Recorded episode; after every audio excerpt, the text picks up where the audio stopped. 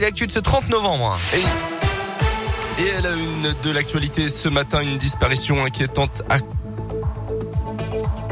et à la une de l'actualité, une disparition inquiétante à Clermont-Ferrand. Un jeune de 17 ans a quitté son domicile dimanche soir et n'a plus donné signe de vie depuis. Il serait parti, selon la police, d'un vêtu d'un simple pyjama sans argent ni téléphone portable.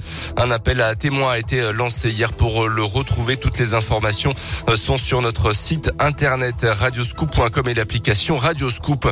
Les professionnels du médico-social sont dans la rue ce mardi un peu partout en France. Journée de grève nationale à l'appel de la CF Parmi les revendications, l'extension de la prime du Ségur de la santé de 183 euros net, extension à l'ensemble des employés des métiers du social et du médico-social et plus particulièrement à ceux qui travaillent dans les associations dans le domaine du handicap et de la protection de l'enfance.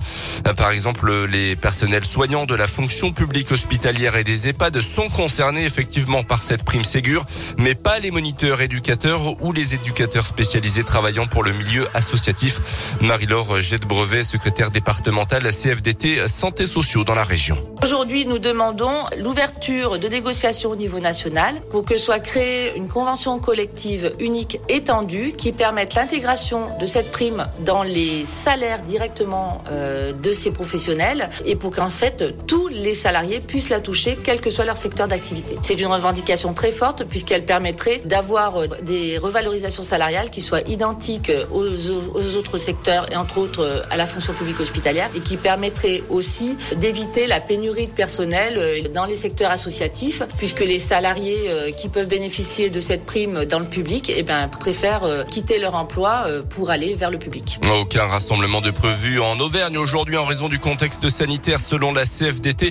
Les agents vont interpeller les élus et le Premier ministre avec un système de cartes à envoyer au Père Noël pour expliquer, pour exprimer leurs demandes et leurs revendications également.